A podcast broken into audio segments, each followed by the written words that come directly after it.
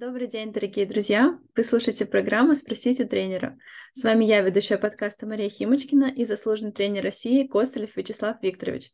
А также сегодня у нас в гостях специалист первой категории спортивной картографии Федерации спортивного ориентирования России Владимир Павлович Люк. Подписывайтесь на нас, чтобы не пропустить новые выпуски и статьи. Для сегодняшнего выпуска мы прикрепляем снимок карты и местности, которые нам понадобятся во время нашего разговора мы будем говорить про особенности картографии.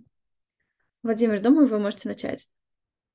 Добрый день, дорогие друзья, добрый день, Мария, и добрый день, уважаемый Костылев Вячеслав Викторович. Добрый день всем. Э, по разным причинам в последнее время э, на, э, в России отсутствуют семинары по спортивной картографии, по подготовке картографов, по повышению квалификации картографов. Время бежит так быстро, особенно в последнее время, особенно немножко тавтология, в последнее время, э, что меняются э, технологии, меняются требования, меняется вокруг нас наша жизнь. И, в принципе, меняется сама спортивная картография. В, на сегодняшний день спортивные картографы имеют очень хороший документ, это ИЗОН и ИСПРОМ, который позволяет Э, решить огромное количество вопросов, которые возникают в процессе создания спортивной карты. И э, если мы не находим ответы в этих документах, то обращаемся к правилам, обращаемся к другим документам, э, обращаемся к топографии, к геоморфологии, к лесоведению, к другим смежным наукам. Но иногда возникают вопросы, которые мы там ответа найти не можем.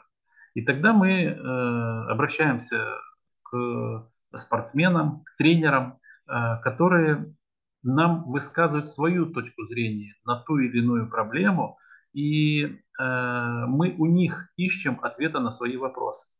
Одним из таких людей является Костылев Вячеслав Викторович. Сегодня Вячеславу Викторовичу хочется первый вопрос задать.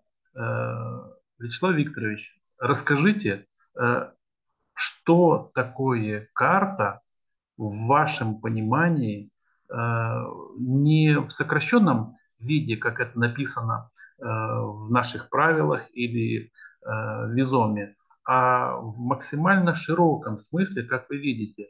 Если можно, дайте понятие спортивной карте со своей точки зрения с точки зрения спортсмена, с точки зрения тренера. И естественно, что нас интересует, конечно же, э, каким образом мы, э, картографы, могли бы создать максимально э, полезную, максимально правильную, максимально корректную карту для спортивного ориентирования. Ну, я отвечу э, довольно просто. Карта есть абстрактная знаковая модель э, местности с в соответствующем масштабе. То есть это модель условная. Ну, по сути, и все. То есть она помогает нам, зная условные знаки, понимать, что что и где находится на местности. Э, если говорить о требованиях к ней, то самое главное требование, чтобы а, не было искажений в площадном площадной проекции. А, так как знаки условные и придуманные, то здесь нету каких-то критериев, как что надо показывать. Ну, в основном все знают и уже привыкли к этому.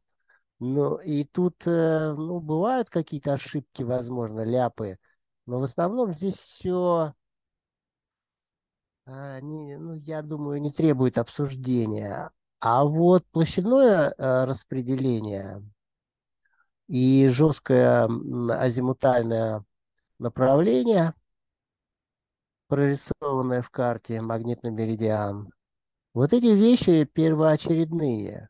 Условно говоря, э, классный ориентировщик э, э, с белым листом побежит, если ему там нарисовать схему дистанции, кружки, соединительные линии, вот, и азимут дать, то классный ориентировщик, этому, это ему достаточно, чтобы, в общем-то, иметь шанс пробежать дистанцию. Но если будет еще и не белое поле, а карта будет заполненная, тогда это ему еще сильнее будет помогать. Ну, по сути, вот так. Вячеслав Викторович, конечно, э, в данном случае, э, если спортсмену дать белый лист бумаги с кружками и с направлением, то, в принципе, картограф не нужен. Можно его вычеркнуть из нашей жизни.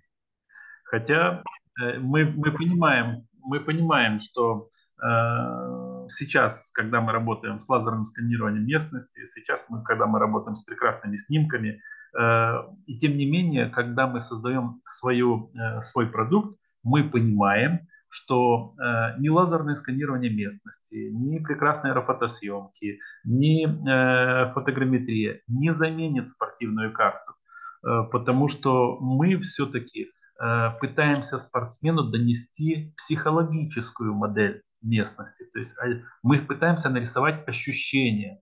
Конечно, они максимально привязаны к математическому положению, конечно, максимально э, привязаны к условным знакам, но все-таки мы пытаемся донести до спортсмена то, что он будет чувствовать во время проживания своей дистанции. Э, вы сейчас сказали, что э, в принципе э, может быть белый лист бумаги – это по сути полнота содержания. И немножко проговорили про точность. Я по точности хотел бы вам задать такой достаточно сложный вопрос – который э, мы в спортивной картографии э, очень важно э, и очень, очень подробно обсуждаем. А именно, с какой точностью должны быть нанесены объекты на карту. Есть понятие визуально сопряженные объекты и азимутально сопряженные объекты. На сегодняшний день наше оборудование позволяет нам нанести все объекты с точностью приблизительно 10 э, метров. А дополнительные измерения нам позволяют нанести объекты с точностью в 1 метр. И э, здесь идет противоречие следующее, что когда мы наносим объект э, условно э, в молоке, ну, то мы его можем поставить с точностью в 10 метров и считаем, что это корректно, и считаем это нормально. А вот если объекты находятся близко друг от друга и их много, то мы э, их э, э раздвигаем э, геометрически, соблюдая их, э, их геометрическое положение на местности.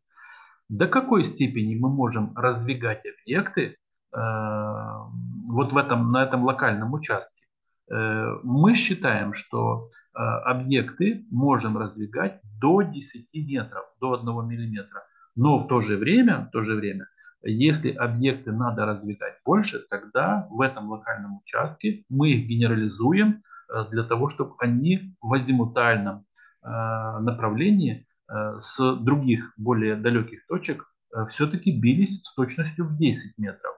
Э, как вы к этому относитесь? Тут вопрос, э, он, э, он не такой простой. Вот там, мне сложно даже сказать. Я как бы с современными технологиями картографии плохо знаком. И вот эти ваши как бы там проблемы с точностью 1 метр, там 10 метров, они для вас более понятны, для меня менее понятны. Э, в том смысле, что ну, я как бы не соприкасаюсь с этим. Я перебью чуть-чуть. Можно? Да. Э, на сегодняшний день э, технология позволяет при очень добросовестном отношении к работе добиться вот этой точности. Более высокой точности добиться сегодня нам сложно. Хорошо. Как бы дело-то не в точности. Я, вот я считаю, должна быть основа в виде а, площадных, ну, можно назвать ориентиров, а можно сказать даже территорий, площадных территорий. Вот легко все с рельефом. То есть, условно говоря, сначала должен быть э, вот как бы все поле карты нарисовано, э, разрисовано горизонталями, и ну, горизонтали образуют площадные формы, там бугры, ямы, какие-то возвышенности, лощины и прочее.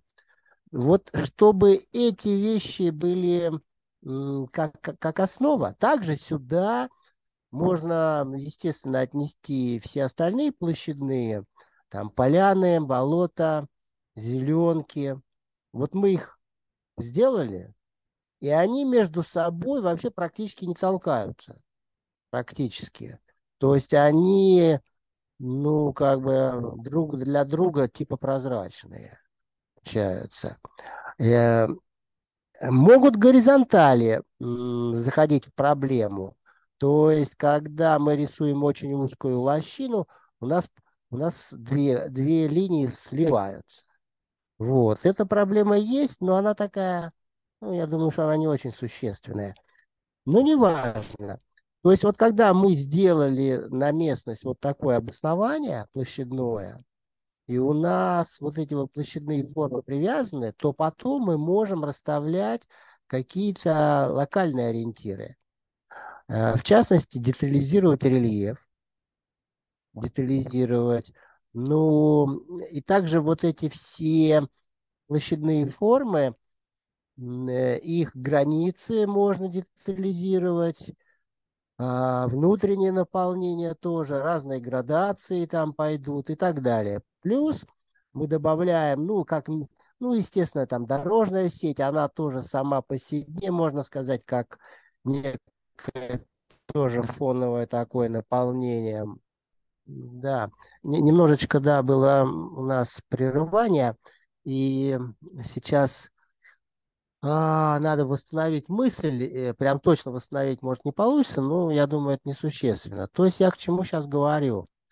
Что должны быть нарисованы в карте базовые наполнения, базовые, а на их фоне уже добавляются какие-то объекты локальные.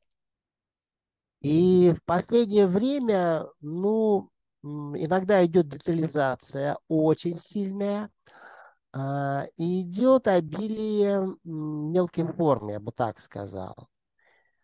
Я перебью вас, если можно. Да. Э, я, э, вы, когда у нас были на последнем семинаре, вы говорили о том, что картограф должен рисовать пространство. Если да, можно да, более да, конкретно, да. более конкретно этот вопрос, да. Вот так э, э, я как раз к этому-то и говорю, что а, если мы нарисуем там тысячу микрообъектов, мы не создадим пространство. Мы получим набор отдельных локальных э, деталей, ориентиров. Вот увлекаться отдельными ориентирами, я считаю, смысла нету. Потому что они как бы идентифицируются, когда воспринимаются, они как разовый такой независимый объект. И он, он только местом привязан бывает к площади карты. А содержанием, ну, по сути, даже и нет. Потому что есть там крестик, нету крестика. Собственно говоря, пространство от этого ничего не имеет. И вот обилие, обилие внемасштабных, оно, я не говорю, что не нужны внемасштабные. Я говорю, что вот обилие их, оно ну, не должно иметь безграничный край такой. Опять-таки поясню, в чем, в чем как бы глобальность моей мысли, да, с учетом того, что нужно рисовать пространство. А, ориентировщик а, ориентируется в движении. То есть для него важно, важны как бы характеристики, вот э, процесс именно продвижения. Но далеко не все как бы вот живут таким принципом. То есть не все проживают там вот местность, так скажем, как я люблю говорить. А бегут достаточно, ну, отвлеченно, а потом пытаются привязаться. И вот когда они привязываются, они в основном хватают вот эти вот локальные ориентиры. И потом начинают гадать, э, за что мы тут вот пытаемся зацепиться. Э, они не используют именно пространство.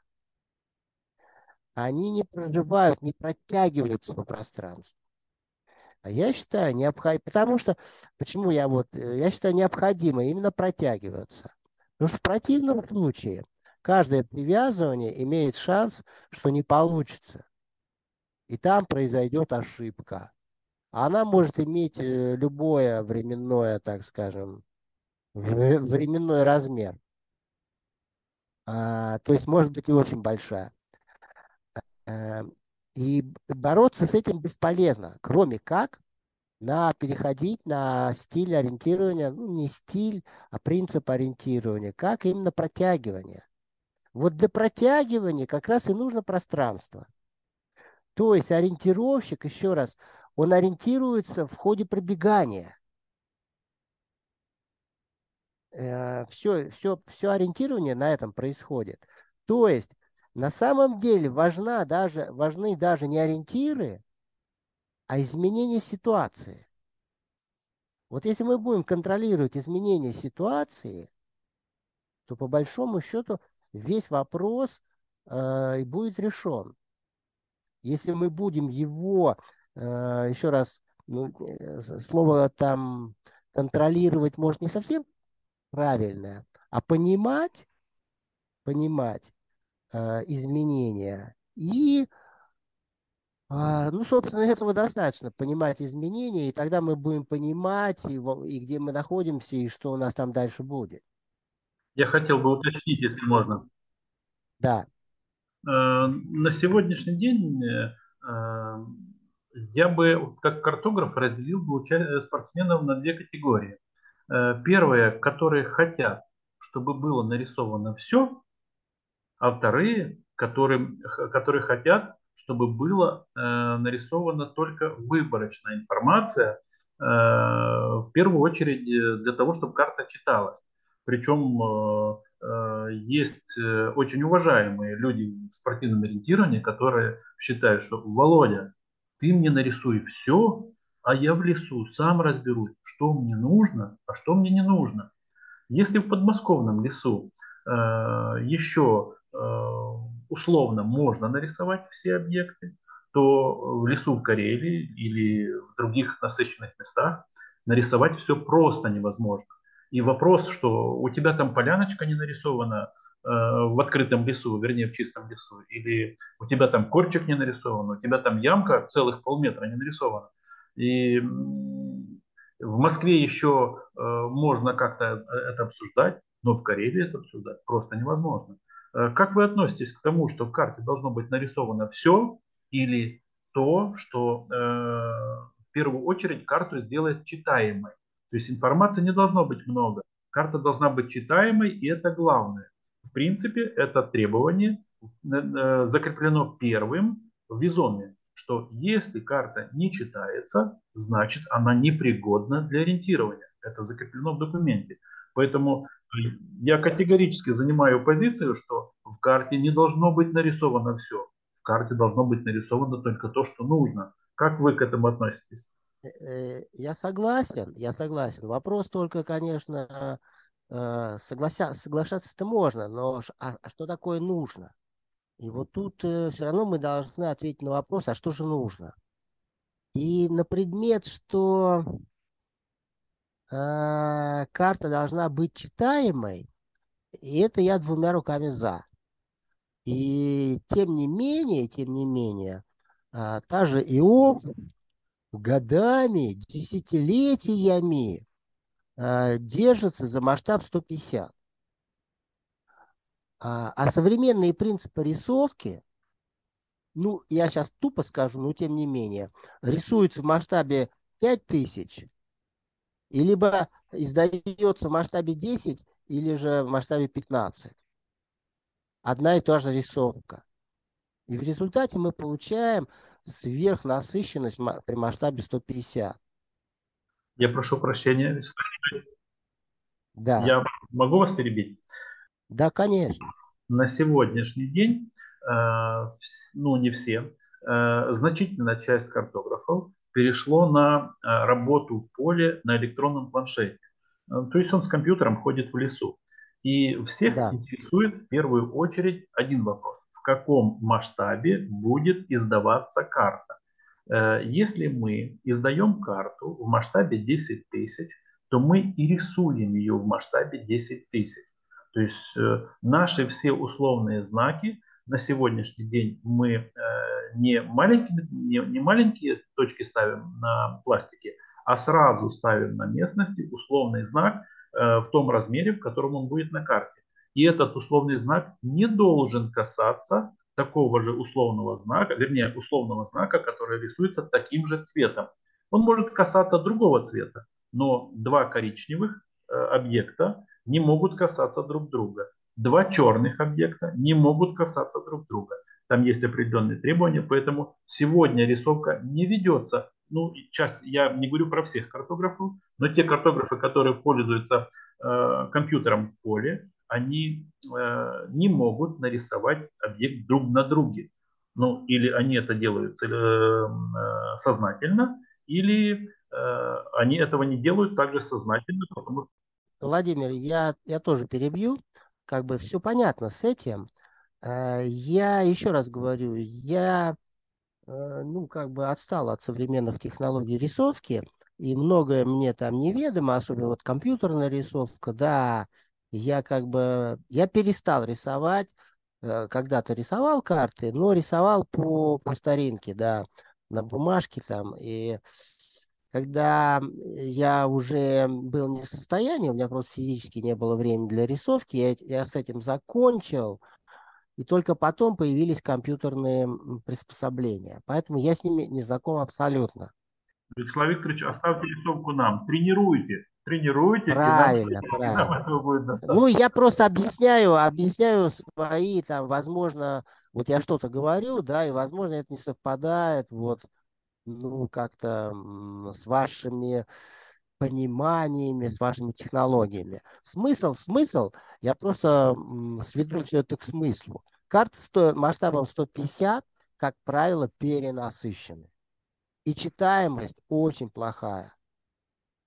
А его продолжает держаться за масштаб 150, обязывая проводить чемпионаты там мира, а за ними чемпионаты, э, собственно, стран на масштабе 150. Есть такая проблема. Извините, можно я вклинюсь? Да. Я, э, конечно, не обладаю такими компетенциями, как, э, как вы оба.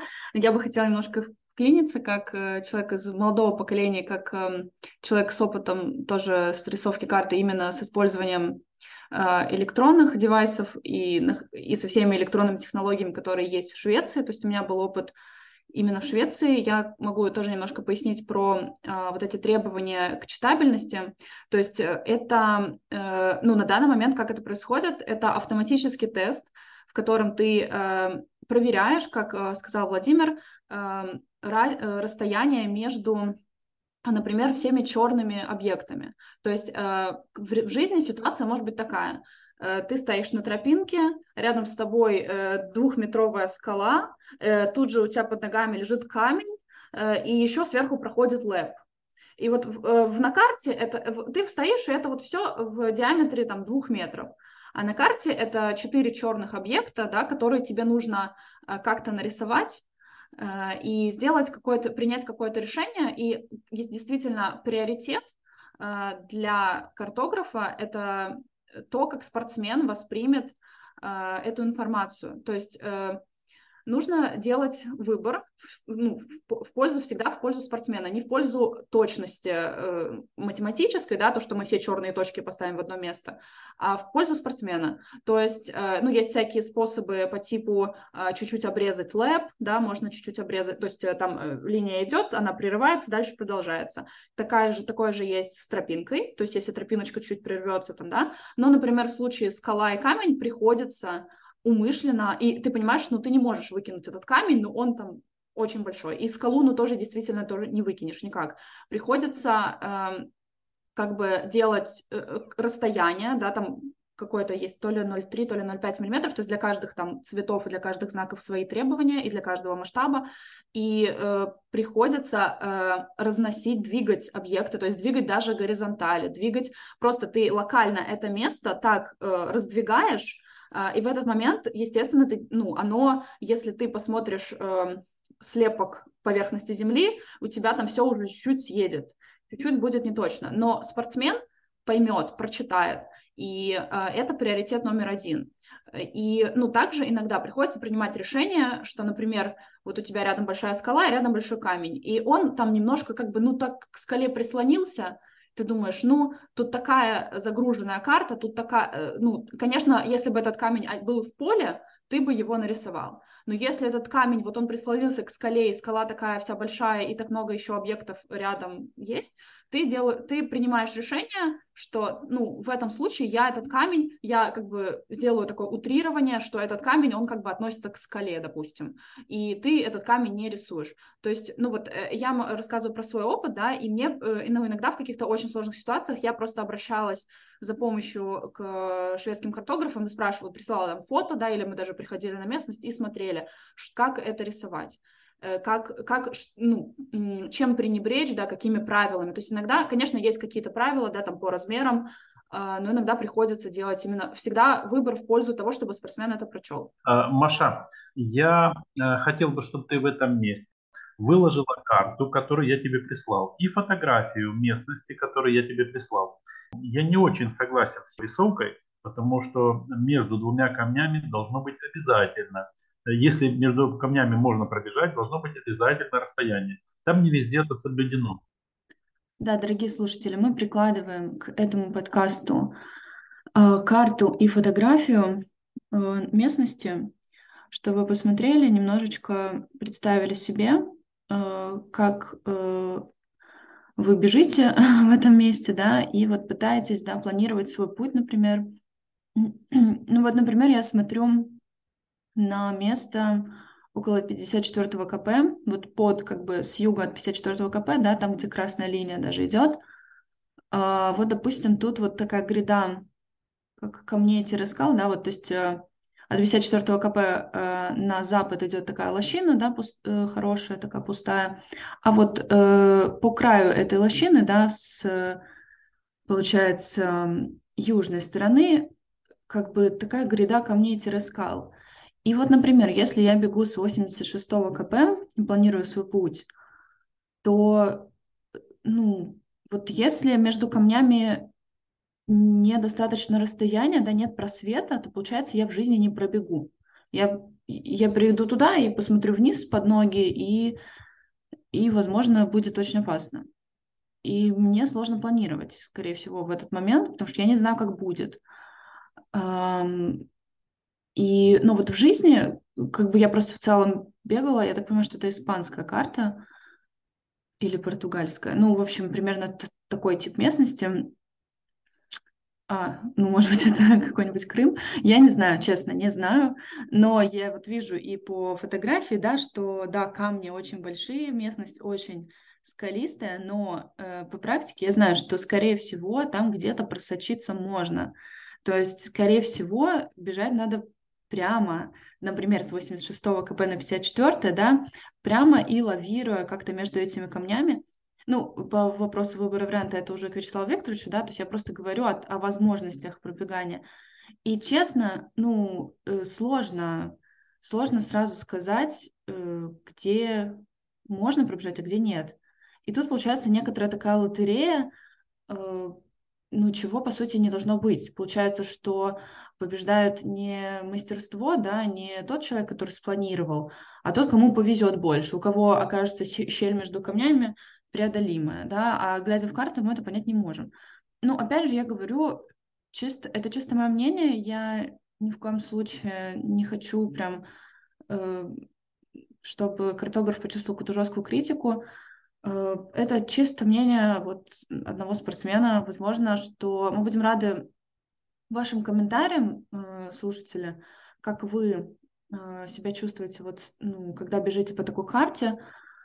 Там очень показательная местность и очень показательная фотография. Все, что ты сказала, все, что ты сказала, это там подтверждено.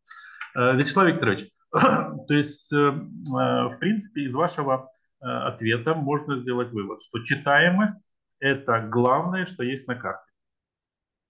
Ну, естественно, потому что это еще как бы дети могут, э, ну, еще не освоили технику чтения и так далее. Для того, чтобы посмотреть карту, останавливаются и смотрят. А на бегу у них ничего не получается. Вот, но уже серьезные ориентировщики должны все читать на бегу. Хотя далеко не все так умеют делать. Далеко не все. Я просто в, ну, в свое время, я ну, достаточно много и сборов, и соревнований проходил со сборной страны. Э, члены сборной страны не могут на бегу читать карту. Я был этим поражен. Вот. Эм, поэтому читаемость, ну а как? Если она вообще, если вообще невозможно читать, это трудно. Но если это вообще невозможно, то какой смысл в этой карте? Какой смысл, э, чтобы останавливаться? Конечно, должно читаться. Причем не просто читаться, а читаться на бегу. Отлично. Это ответ на мой вопрос. Э, следующий вопрос, который я хотел бы вам задать. Э, есть э, в картографии такое понятие, как генерализация. Причем к этому понятию многие картографы относятся по-разному. В частности, опять же, без, без, не буду называть фамилии, они сами, слушая этот наш, нашу беседу, они себя узнают. И вопрос будет следующим каким образом вы видите, э, что э, должна происходить генерализация зеленки. То есть э, это, казалось бы, простой вопрос, но иногда вызывает достаточно жесткие споры. У тебя зеленка нарисована неправильно. Ты зеленку слишком обобщаешь. Надо ходить от дерева к дереву и по этим деревьям рисовать полностью все, что происходит в жизни. Как вы относитесь э, к границе зеленки между э, белым лесом и, и первой зеленкой, между первой зеленкой и второй зеленкой, между, между второй зеленкой и третьей зеленкой? То есть э, насколько подробно должно быть нарисовано? И как вы рекомендуете спортсмену читать зеленку в лесу? Э, есть, э, было, вернее, такое мнение, что зеленку надо рисовать, вернее, границу поляны нужно рисовать по, открытому, э, по открытым кронам. Если кроны открыты, значит это поляна. Или другое. Э, поляну нужно рисовать по тому, насколько она вытоптана. Идешь по границе, вытоптана поляна. Ну, это касается московских, э, московских пикников. Как вы относитесь к границам проходимости? Да, значит, этот вопрос э, достаточно актуальный именно для нас. Я, в частности, могу сказать, что ну, много раз сталкивался с пренебрежением скандинавов э, к, вот, к проходимости, к показанию, к э, рисовке зеленок, так, так правильно скажем. Проходимость, дело в том, что проходимость у них часто обусловлена не только вот наличием подлеска, кустов, а проходимость из-за грунта, из-за наличия вот этих вот каменистости э, и прочих таких вот объектов. В белом лесу нарисованы вроде камешки. На самом деле там бежать нельзя. И лес, что какой получается? Не белый, что ли? То есть э, они, у них уклон в сторону более каменных э, форм. Ну, это понятно, они у них доминируют. А у нас в России камней-то почти нету, и тогда мы должны что-то другое давать. И я в самом начале сказал, что надо показывать площадные формы. И поэтому зеленка это не просто так, я считаю. Но вот в понимании э, зеленки э, здесь э, сходятся два противоречивых э, определения. То есть изначально это характеристика проходимости, пробегаемости. А потом уже, когда стали более детально показывать все, тогда стали прорисовывать краешки, дырочки, островки. И тогда зеленка преврати... параллельно превращается в ориентир. И вот я считаю, здесь нужно держать баланс между э, уклоном в сторону проходимости и стремлением, ну, прям вот ее офигенно детализировать, эту э, зеленку. Я перебью вас. Э, в том же ИЗОМ э, есть определенные требования к минимальной площади, которую мы можем показывать зеленым цветом. Условно, объект площадью меньше 1 квадратного миллиметра зеленым цветом показывать не нужно. Или же открытый лес э, площадью меньше 1 миллиметра в зеленом лесу показывать не нужно. И вот э, это та граница, которая сегодня прописана в ИЗОМ. Там цифры немножко другие, но они очень близкие. То есть э, на сегодняшний день картограф берет для себя за основу, что объект площадью меньше 1 миллиметр на карте показывать не нужно. Если же он, э, этот объект важный, то этот объект должен быть увеличен до этой минимальной площади, которая описана весом. То есть это тоже очень такое важное требование, которое э, с компьютером соблюдать просто, без компьютера соблюдать достаточно проблематично. Ну, согласен. Э, ну, вообще, 1 миллиметр в масштабе 100 получается 10 на 10, правильно? Да, 10 на 10 метров. Это достаточно большой объект на, на местности. Это да, да, да, 10 на 10 достаточно большой объект. И э, вот тут уже вступают, я считаю, есть как бы хм, какие-то самобытные, что ли, слово вылетело из головы, э, ну, привязанные к определенному региону э, обычаи, правила – связанные именно с, с характеристикой местности. Условно говоря, если вот я, когда рисовал в своей округе там карты, и я как-то вот э, раз нашел такой камень, ну, он был по пояс примерно. Ну, для нашего леса, для подмосковного, ну, мы не берем там Лыткарина, там они искусственные эти камни. Вот. Это было вообще событие. И я очень долго, но он оказался чуть-чуть за границей моей, моей этой самой э, карты. И я мучился, обидно, и я, я просто думал, либо карту расширить, либо, может, камень закатить в карту. Вот, звучит смешно, но тем не менее.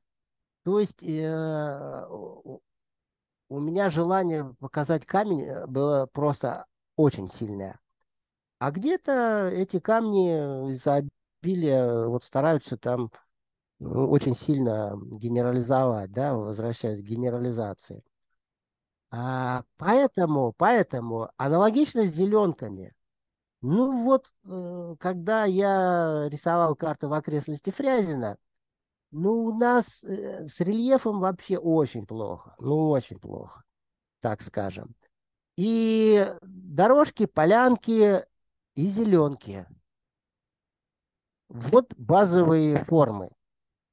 И я просто вынужден был, как бы согласно своим принципам ориентирования, можно было как бы, если придерживаться только этой характеристика проходимости, то ничего вырисовывать-то и не надо.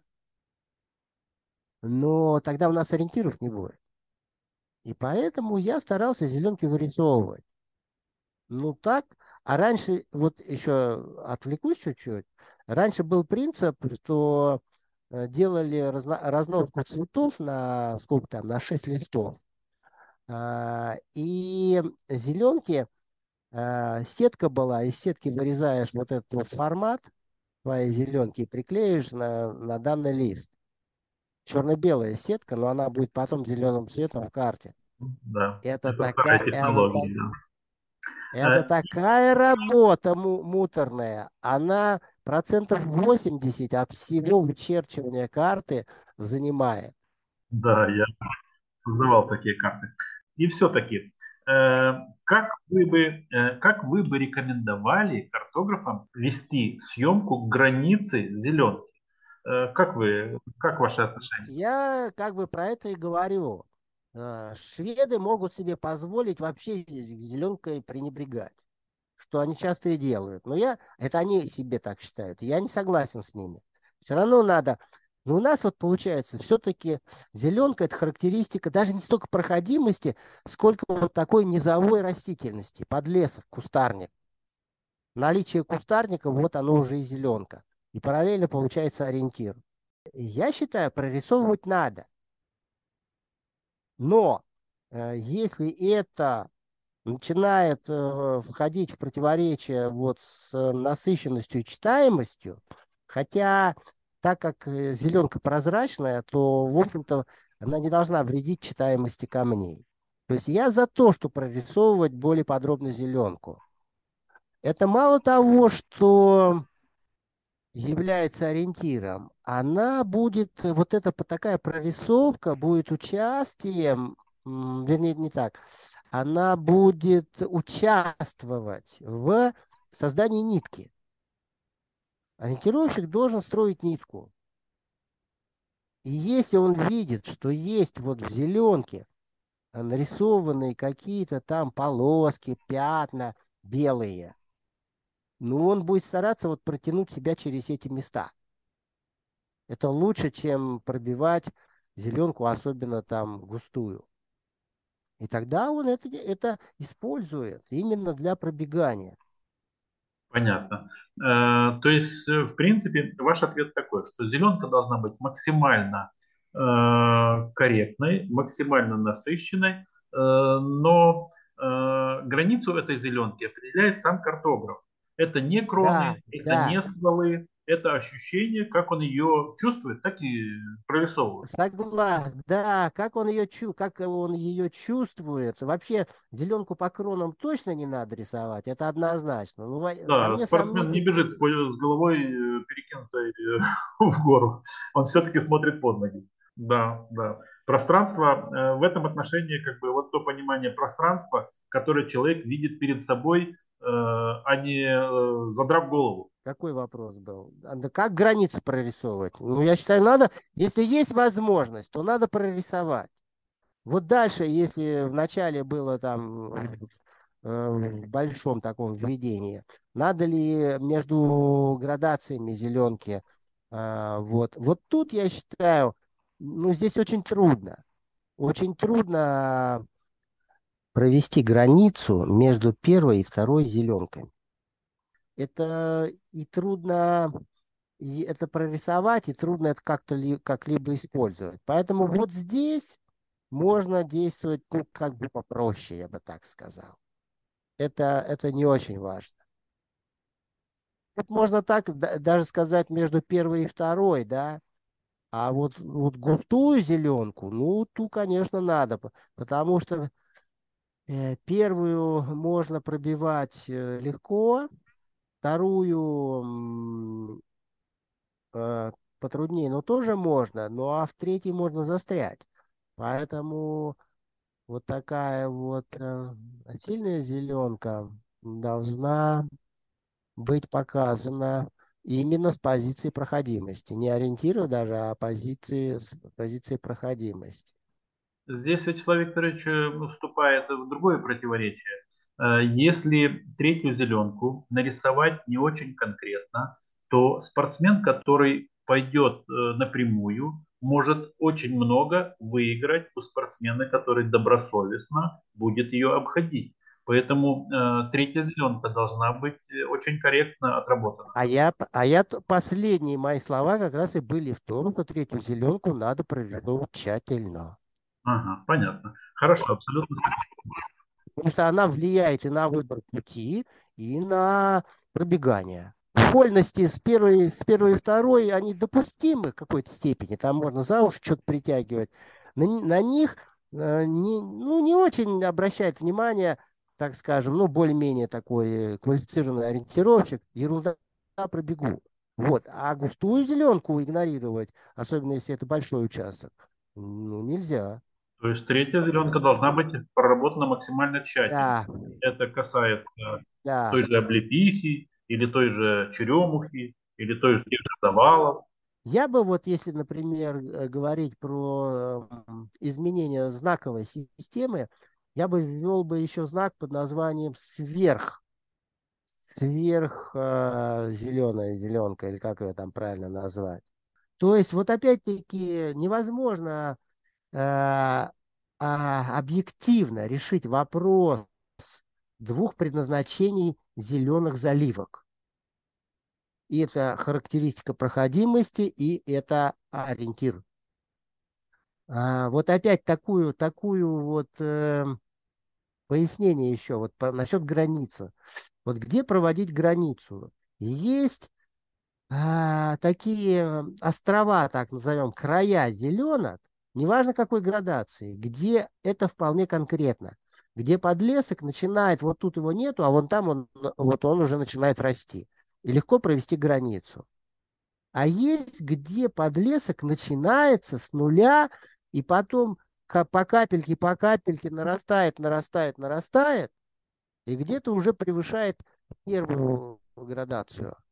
И вот здесь нарисовать его очень трудно. И использовать как ориентир тоже получается очень трудно. И тут вступает в силу, вступает в силу а, творческое начало рисовщика. То есть вот ему приходится этот вопрос решать. Вот для меня это, когда я рисовал, это был очень трудный вопрос. Я очень сильно мучился вот в таких ситуациях. А, но решать его вот все-таки э, рисовщик должен, ну, обязательно должен в прошлом быть, ну и даже в настоящем, быть спортсменом. То есть он должен все-таки понимать, как аукнется э, вот его субъективность. И свою субъективность он должен строить ну, на понимании, как все это будут воспринимать и использовать спортсмены. Но вот еще раз, это уже творчество ориентиров... э, рисовщика. И тут от этого, тут никакими нормативами не пропишешь. Но в то же время отсутствие зеленых, как э, э, ее игнорируют в Швеции, как ее игнорируют в Финляндии, иногда в Норвегии, э, это тоже неверно, потому что зеленка очень сильно влияет на скорость передвижения. То, что в Финляндии отсутствует информация о том, что они провели вырубку, чистку, а они все бросают под ноги, и потом спортсменам бежать практически невозможно. И ты смотришь карту, она белая, а, на местности это просто э, вторая, а может быть местами даже и третья зеленка. И э, эта информация должна присутствовать. Здесь сам Бог велел э, штриховку вертикальную ставить, когда валяются эти порубки. В Финляндии, в Швеции это игнорируется практически повсеместно. Ну, я соглашусь. Опять-таки, я с, я с этого почти и начал что они очень пренебрежительно относятся к зеленкам. Очень пренебрежительно. И нашим спортсменам, что называется, на моих глазах и на моих руках э, происходило проникновение э, российских, а еще даже раньше советских спортсменов в вот, э, скандинавские клубы. И когда они начинали бегать по этой местности. И вот эта вот проблема она сразу зазвучала очень сильно, что совершенно невозможно разобраться, чего они показали белым и почему, а чего зеленым и зачем. То есть вот эти вот наши принципы там совсем по-другому как-то вот э, трактуются, и при этом не то чтобы стабильно, одинаково, а как кому захотелось. Вот в данном случае это не творчество, а какой-то пофигизм. Я бы сказал, что это дезинформация. Не информация, а дезинформация для спортсменов. Соглашусь, соглашусь, соглашусь. Как-то в частности на каком-то, ну, не могу сейчас утверждать, что чемпионате, может быть, на Кубке мира, вот, Валя Новиков очень ругался, что он выбрал вариант вот, э, по белому лесу, а там оказалась вообще офигенная зеленка. Ну, как вот так можно? на таких соревнованиях на варианте обманывать спортсмена. У нас на сегодня время закончилось, но вопросы остались. И мы еще продолжим наш разговор. Спасибо, Вячеслав Викторович, спасибо, Владимир Павлович, и спасибо нашим слушателям за внимание. Ждем ваших вопросов и комментариев. Это была программа «Спросить у тренера», и до новых встреч!